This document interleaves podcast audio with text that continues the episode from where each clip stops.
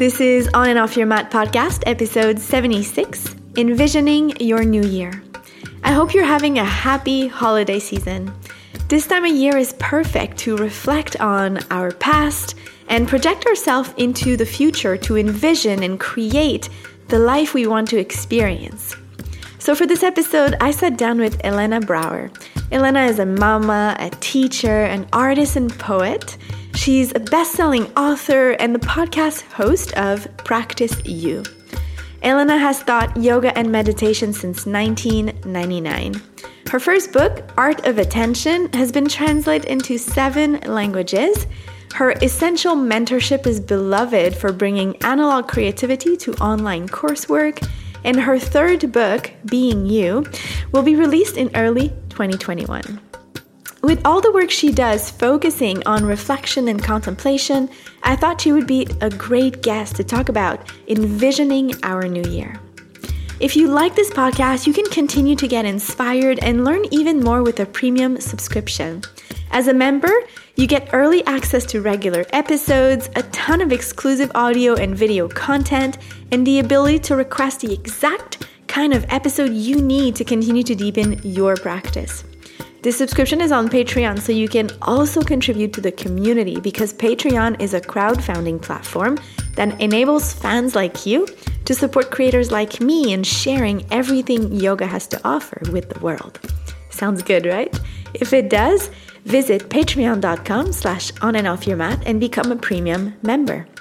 At the same time, you're supporting me in the creation and the production of this podcast, so I truly appreciate that, and I want to say thank you in advance. All right, ready? Let's get to our episode of today.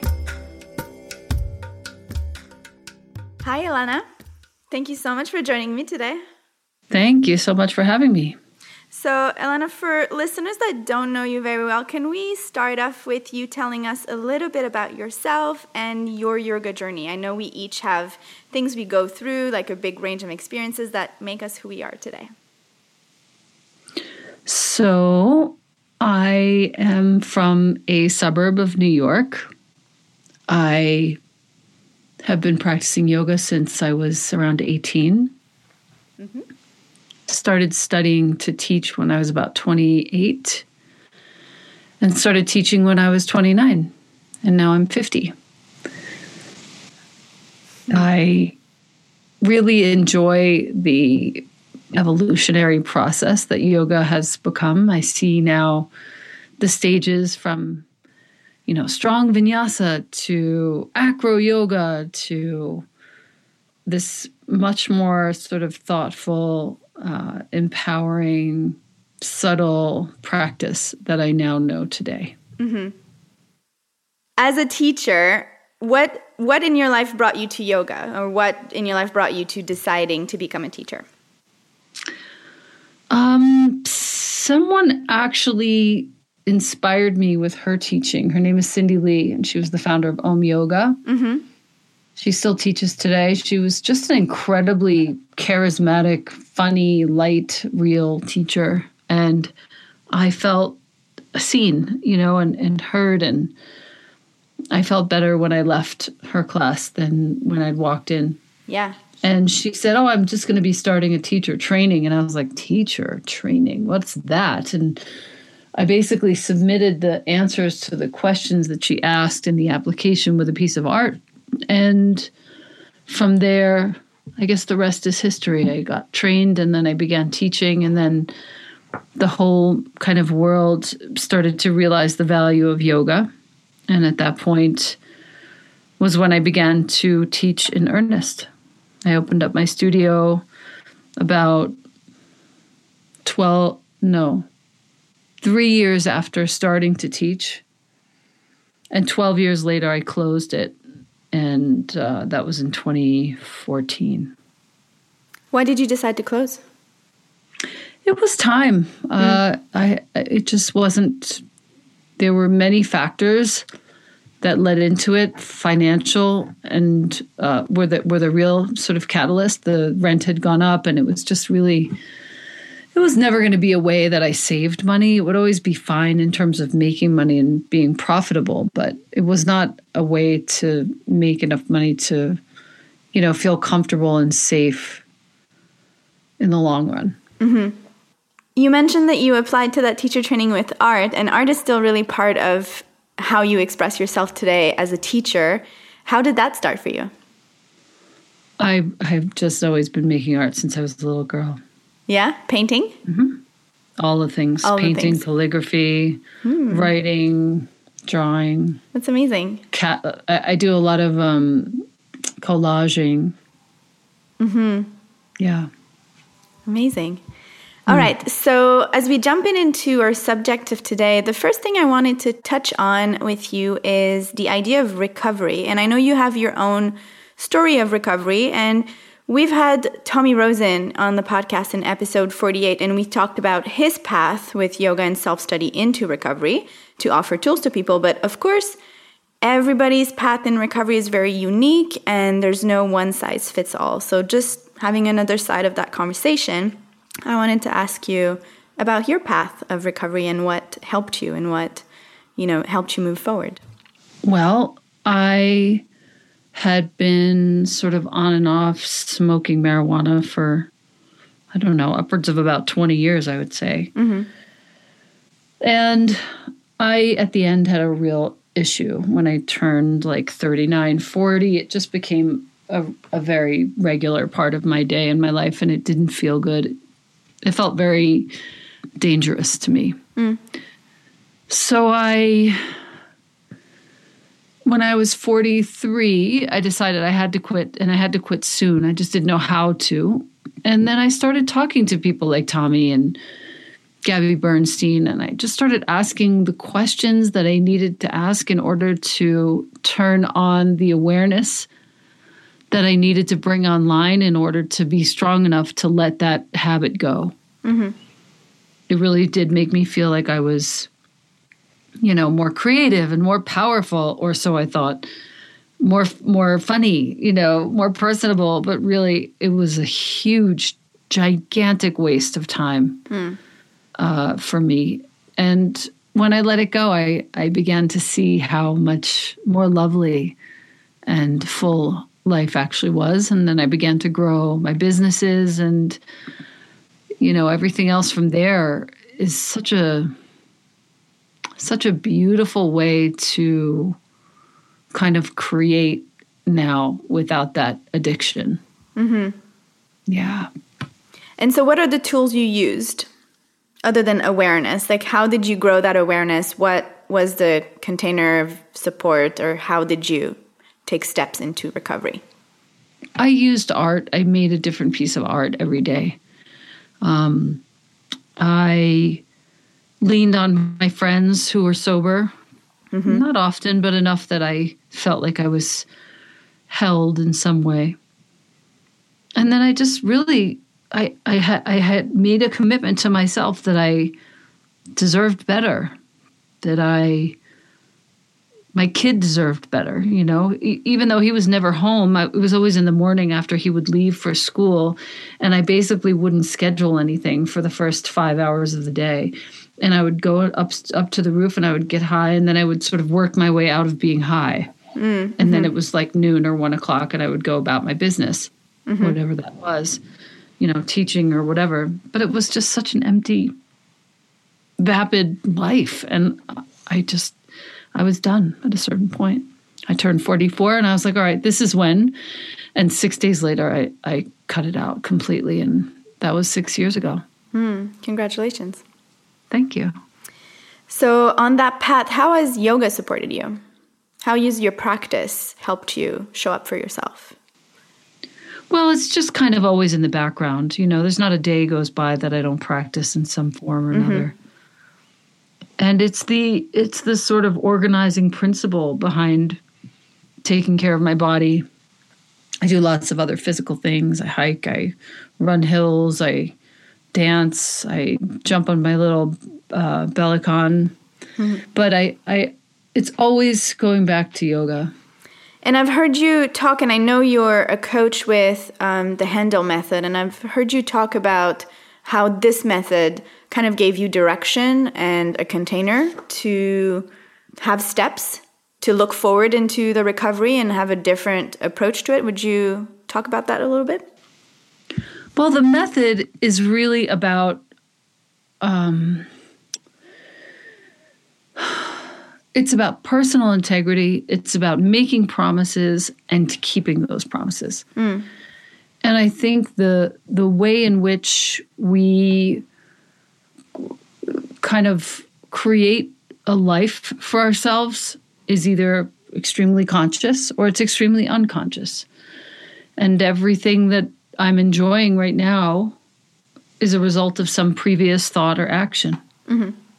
So interesting and everything that you're feeling like you know not you personally erica but if you're listening to this listener if you're feeling like something is subpar everything that you're experiencing right now is a result of some previous thought or action. It's very good news because these are all things that are changeable. Mm-hmm. and that's kind of what the handel method is teaching that everything really does come back to me. Everything really does come back to my own um, handling of action. Mm-hmm. And circumstance. And, you know, if you're listening to this and you've had a really serious trauma or lack of presence of a parent, some sort of very real circumstance in your life that seems insurmountable, I would invite you to consider that you are not wrong that these circumstances are awful, mm. horrific in certain cases, but how you or I handle them going forward, how you or I show up in, an, in a state of empowerment going forward, that determines the rest of this day, this week, this month, this year, this life. And so, how? How do we show up in that state of empowerment? Make one vision for each area of your life your work life, your relationship, your family. And you write this vision out in the present tense. It's perfectly happening right this second in your mind. It may not be happening in real life, but it's happening in your mind. And then the as the method goes, you rate yourself on a scale of 1 to 10, how close am I to this ideal? Mm. And anything below, say, an eight, you can look and see into your life, into your appointment book, into your phone, and you can see what's there that's actually perpetuating this distance from the vision that you've laid forth. What's in your way? Like, what are you, what's in your life that's stopping you in some way? Is that what you mean? Yes, what's either stopping you or what's not in what structure is not in place that will help you get there. Mm-hmm. And the whole method, and really my favorite course is the Inner You course, I N N E R, letter U. The whole method is really about putting into place the structures that you need to see that vision true and taking, dismantling, taking away the structures that are keeping you from it. Great. So that sounds super interesting. And I would love for us to dig a little deeper as this episode will air around the new year. So we can think about how to use this envisioning method to kind of launch ourselves into this time of renewal and a goal setting and of fresh start. You know, we always or often I find the new year is a time where we want to reflect on the past year and create goals or create that vision for the future. So mm. as we I would assume take the time to just get into that headspace first, you know, doing what you need to be grounded and have quiet time or taking a moment to find spaciousness within so you can tap in into what it is that you want, you need, and all that information coming from your intuition. But as we start to envision, as that the step number one, how do we do that? How do we envision is there, you know, a way to start really big and go more granular or is it precise goals? Are we thinking feelings or energy? How do we go about it? Well, I would definitely recommend taking this course. Mm-hmm. And you can actually the best way is to email Sally at handelgroup.com, H A N D E L group.com, and li- literally let her know that you were listening to a podcast where I was on it and I sent I sent you there. Mm-hmm. She'll be happy. it's the best way. Yeah. She'll be psyched. I love Sally. She and I are good old friends. And the the the real thrust of it is that you're writing this vision in the present tense there are no mentions of what you don't want Mm, that's important. in this vision. And you are bravely going where you haven't gone before, let's say. Mm, mm-hmm.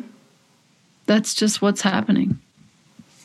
So giving you permission to actually dream big, big Very enough big. that it will make a change in your life. Yes. Just that is can be super scary for people to dream big because that puts you in a place where you might think that you have more chances of failing that if you dream small and it's easier to accomplish. That's right. Hmm, mm-hmm. So, as we each start to dream big, you mentioned that we start to become conscious of what is helping us, stopping us, or what's missing that would be helping us. So, is that part of the envisioning state to also envision how and what is going to support us in the creation or in the change or in the manifesting of what we want in the future? Well, once you've had an honest look, and, and again, this course is brilliant for this because it takes you through it very methodically. But once you've had an honest look at why you're not where your vision is, hmm. you can see pretty clearly where you're selling yourself short, where you're not really taking care of yourself, where you're not really paying attention to what needs tending in your life in order to get to, to that place. So, you know, it's kind of it's it's along those lines. Mm-hmm. Yeah. And then once we have those vision, how do we act like you were mentioning in integrity with what we want or align with what we actually want and keep those promises we made to ourselves? That's a hard step. Well, the important part is to set forth a consequence that will really mean something to you. I like to set forth consequences when it comes to promises. I set forth consequences that are cross purposes, meaning like, okay, so if you don't, uh, let's say if I if I end up being reactive, this worked for a long time. It's it's still actually working. If I'm reactive with my son, um, I have to instantly tell his father. His father and I are not together. We're divorced for, gosh, almost 10 years now. We're very, very good friends, close, mm-hmm. close. But the consequence is I have to call his dad. What does that do? brings us closer, makes us more of a team, brings him into the conversation, and also gets me some help from somebody who really gets it. Mm-hmm. Cross purpose consequences are really good when you want to change a behavior. So it's cross purpose because it helps you not do what you're trying to avoid and it it's also cross creates purposes yeah because it because it it serves two purposes it not only helps you to avoid the behavior helps me to avoid the behavior but also brings me closer to my son's father which is always a good idea Yeah, of course. So you can co-parent in a way that is for his highest interest. do you have kids I do not, no. All right. So um, then we work in integrity. We work on keeping our promises. I like that, that we put consequences for ourselves. Do you recommend that we actually write like the consequences like a contract to ourselves, like a real promise where if I do this, this will happen next? And it's a way to kind of keep it in our mind and not just say it and never look back at it again. whatever works for you i mm. mean again the course is really where you get to learn what all the options are like i, I can't possibly recount to you the mm-hmm. Many hours uh, in that this entails in the context of a podcast but um, you know whatever makes you feel connected to the truth of it and to the results that you're looking for. And in a world where, you know, so much is possible, how do we choose what is our priority? If we're going to accomplish a handful of things or we're looking to work on a particular aspects of our life like you talked about looking at all the aspects of your life. How do we find or decide which one needs the most attention more urgently? Well, that that also, I mean, you're looking at all the different areas of your life and you're seeing a, a number. There's a rating. There's not really a fast answer to this question because once you take a look at all these different areas of your life and you see, okay, I am at a five here, I'm at an eight here, I pretty much know where I want to focus my attention. Right, right, right. As comfortable as it might be. So you're going to start where, where you have the lowest rating of satisfaction, obviously. Technically, yes, but there there are many other reasons, you know, many other determining factors for each person. It's so individual. Mm-hmm. What's the place of before launching in the future, the reflection on the past and observing what we've done already, positive and negative, and using that as a base versus putting that aside and just simply envisioning what we want to feel or experience in the future? In my own experience, the more precise I am, the more results I get. So don't be wishy washy. Be very, very precise about what you're seeking to feel and experience, and then put the mechanisms in place to have that feeling and that experience. Mm-hmm. So, what kind of mechanism can we put in place? We have obviously everything that yoga has to offer in that practice. And what else can we think about to help us? Again, it's so specific to what is, I, I can't give you a general answer because it's so specific to each person. It's a promise based on what you want your vision to be, based on what you're not doing or what you need to be doing.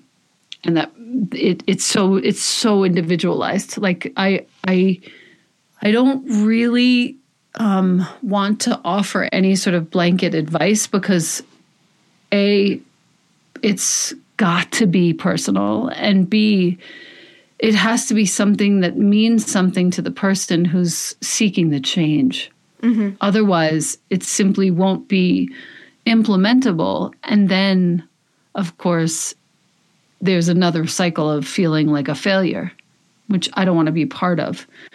You know, the more individual, the more seriously you can take the work, the better your results will be. Mm-hmm. And that's different for everybody. So we're being super precise. And then we have to look at what will work for us, what doesn't work for us. We're, we're learning from our own past experience and then adjusting for the future and really being precise, but also, you were saying, really having that integrity and that consciousness of what it is we want, how it looks, and what we need to to do to get there. Pretty much, yeah. I mean, that's the general sort of like broad brushstroke. But yeah, yeah, you could say that. Um, so, with this and in everything else you do, there's a strong theme of showing up and doing the work, whatever that work is. Um, and I find this comes through coaching this way or with this method, with this kind of course. And also in your books of The Art of Attention, on that, you know, workbook side of it, or in your book Practice You Are in the deck, it's a lot about reflection. So, what's the importance for you of that act of reflection, whether it's journaling or contemplation? How does it serve you, or how can it serve us? Well, anytime you're looking at yourself uh, with a discriminating eye, with empathy, with this careful balance of, you know, what's really here and how deeply can I love this person and provide comfort and um, safe space, you know, that's going to help you choose your uh, path going forward. Mm-hmm. So I encourage contemplation all the time. I do it through my mentorship. I do it through my team building. I do it through my the journals that you spoke about. I, I do it through pretty much everything that mm-hmm. I do because most of us, like, I don't even want to say an answer for somebody else. I want them to contemplate and know that their intuition is to be relied upon. Mm-hmm. And I think the more practice we have in reflection, the more trust we can start to enjoy in our intuition. Mm-hmm yeah, it empowers us instead of giving our power away to be told what to do, then we find the answers that we already have inside of us that we just maybe didn't know. So, what does you said contemplation is part of your practice? Um, what does that look like for you? Is it at the end of a meditation that you just kind of take a moment to ask or receive, or is there journaling? What's your take on it? Mostly after I meditate, I write. Mm-hmm. I have a little promise to myself to write at least four poems a week, mm. four pieces of writing a week for my next book. So after I meditate is when the best things come out and come through. So that's what I do. Mm-hmm. Um, so, talking about that reflection or looking back, is there a lesson you learned in the last year as we start and move towards the next year? Is there something on the personal level that has come up that you'd like to to mention or celebrate with us today? There's so much, but probably the first thing that I think of is the land. Like whatever you can do to sort of sanctify and save the the land, the earth through your smallest incremental actions. Mm-hmm. Then I would say your family in the same way. What small practices, actions, words can you offer to, um, you know, really provide nourishment in the context of your family, whether they're with you or they're distant from you? Mm-hmm. And then if that family, the blood family, is not part of what holds meaning for you, then do that for your soul family, for your mm. friends, your friendships. But it's for me the the first thing I, I see is land farming, like like tending to the land. When you ask that question, mm, hmm it was definitely a big year for raising awareness around social justice, and that kind of makes me think of that a little bit. What can we take away from this year with COVID, the election, that rise of social justice, or at least a rise in discussion about social inequality? Find people in your near vicinity whom you can support and support them. Mm. And by that I mean financially or with your presence or with food, whatever. Stay local is what I mean. I mean, mm-hmm. I support things that are across the world with my resources, but I'm also supporting uh, an initiative to get running water into the households on the Navajo land, which is very close to me. I did this way before I moved here, which is so strange. But, um, you know, I would encourage local action. And I would also sort of in tandem encourage you to, if you're listening to this, find some marginalized community that's near you and learn their history. Hmm. That's our responsibility.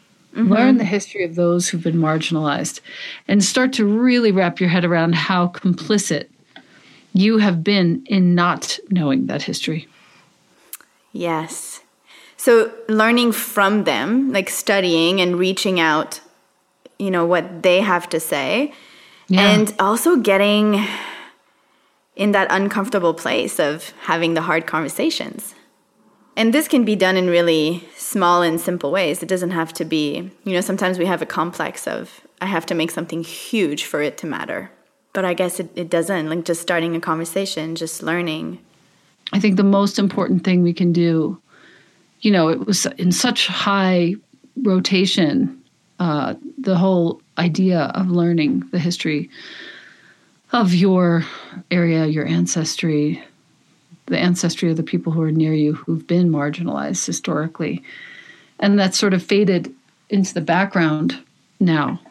But I am highly committed and convinced that one of the most important things we can do right now is stay in that learning mm-hmm. about the the folks who are near and far, but but near, who've been marginalized. There's there's no greater time than the present to really get familiar with how that has played out over time and how damaging it's been.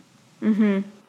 You took a place as a teacher and took it upon yourself to kind of have this mission around raising that awareness. Why was that important for you? You know, there's no there's no there's no amount of um, help that I can offer if I don't know the history. So really, what I came through and did was just I just encourage people to learn and stay connected to those communities. Start to really bring things together, so that we can see how how utterly similar we all are. Mm, yeah, kind of break down those assumptions Yeah. of Yeah. being different. Yeah. There's one heart. Your heart, my heart, we all have the same damn heart. You mentioned a little earlier that you have a mentorship, and that's something fairly new that you're offering, but I know it's something you've been wanting to do for a long time. What helped you take this the leap, leap of faith? I wanted to turn 50. You wanted to turn 50? Yes, for some reason I thought, you know what, I can't really, really do this until I'm 50 years old. And by the time I'm 50, I'm going to know some things. So you just felt like there was a point in time where I just felt like I now, now I, I'm ready. I, I'm ready to do this. And it's monthly and it's inexpensive, super accessible, and full of relevant information for all of us. Short little videos, a full library of stuff for your house, for your business, for whatever kind of business you happen to be in. Mm-hmm. It's a really supportive community. We have just no shortage of incredible humans. And there's a lot of information sharing because everybody knows that I don't see myself as the head of anything. I see myself as like a, a cog in a wheel and a gear that helps every other gear turn. So I encourage their participation, their contributions. You know, I, I, it really is about all of us. It's not just me. Mm-hmm. Super sweet. Mm, that sounds sweet. Do you think you have more people like in the yoga world, or is it really more spread out into other kind of businesses? Could not tell you. Mm, okay. I don't look really at statistics or numbers like that. I just I just create And how you decide what to create? based on what I want to see.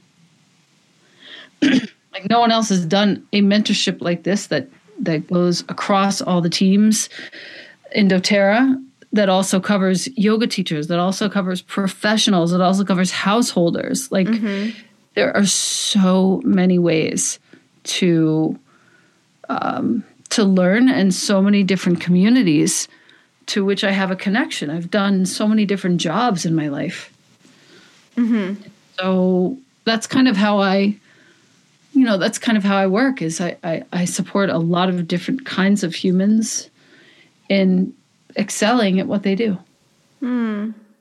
That's sweet. So you said that the way you choose is what you want to see in the world. So what is that thing you want to see? What are you trying to create more of? just supportive community places to gather that don't require you know facebook just real direct quick the videos in the library and mentorship are th- three to eight minutes long mm-hmm. You know? And it's just exactly what's touching my heart right now and what's been helpful to me right now. And um, that keeps changing keeps evolving. So there's almost every day i record something new for it whether it's an audio or a video. And it makes a big difference for people in their belief in their business in their work in their home life and their relating to their kid or their parent who's getting older. So many different uh, really important ways to turn our attention. That's great. And you're working on a new book, yeah? That's almost ready? being you is done and that Oh, will be done. released yeah that will Yay. be released in january of 21 Awesome. just a few weeks from now Yeah. i'm actually waiting for my first copy i only have a galley copy yet um, That's exciting. and. I'm working on the next book, which is called Nurturing You, and that one is full of poetry as well as writing prompts, creative prompts, similar to Practice You and Being You. But this one, my publisher wants more of my poetry, so I'm I'm getting it in there, and then still my artwork, and I'm really enjoying. So this trilogy will be complete. Mm-hmm. That's amazing. It's bringing another part of your art Yes, through the words. yes. Oh, congratulations. I can't wait to see it. Thank you, thank you. Anything else you want to add before we finish? If there's one takeaways you'd like listeners to leave with today, what would that be? Oh, just love yourself so much. Have so much empathy for yourself. Really, really, really. And be willing to look at other people with a great deal of spaciousness and see how much they actually do care. Hmm. See how much they actually do care about how things go and what they feel like and what they look like. Even if they're not showing it to you right now, they really do care in some corner of their soul and have have a lot of space for those folks and for their mistakes. Great. That's a great way to finish. I'll put all your info in the show notes, obviously. But in the meantime, where's the best place for people to find you if they want to work with you, if they have questions, or they just want to say hi? Well, Elena Brower is the best place, elenabrower.com. Mm-hmm. From there, you'll find the mentorship is in there. You'll find the podcast, Practice You Podcasts is doing super well. And mm. I have such a good time doing it. It's really a labor of love. Yes. I record one a week and I have such a nice time and um, yeah, everything else is there. Everything else is there. There's a blog there. I put poems in. It's it's um, it's a simple. I'm simple and easy to find. Perfect. Yeah. Well, thank you so much for your time today. And for having me. Thank you very much, Erica. Appreciate it. Thank you so much for joining us. If you enjoy this podcast, please subscribe, rate, and review anywhere you listen. Come and connect with us on Instagram at On and Off Your Mat Podcast as we revisit every single episode since the beginning. And don't forget, visit patreon.com slash on and off your mat to become a premium member and get your hands on all our exclusive content. Check out the show notes to find more info about our guests of today, Elena Brower, or my top five biggest takeaways from this episode. Before we go, just a last thank you to Alexander Saba, working in the background, creates the music, edits, and masters this podcast. Once again, guys, thank you for listening. Until next time.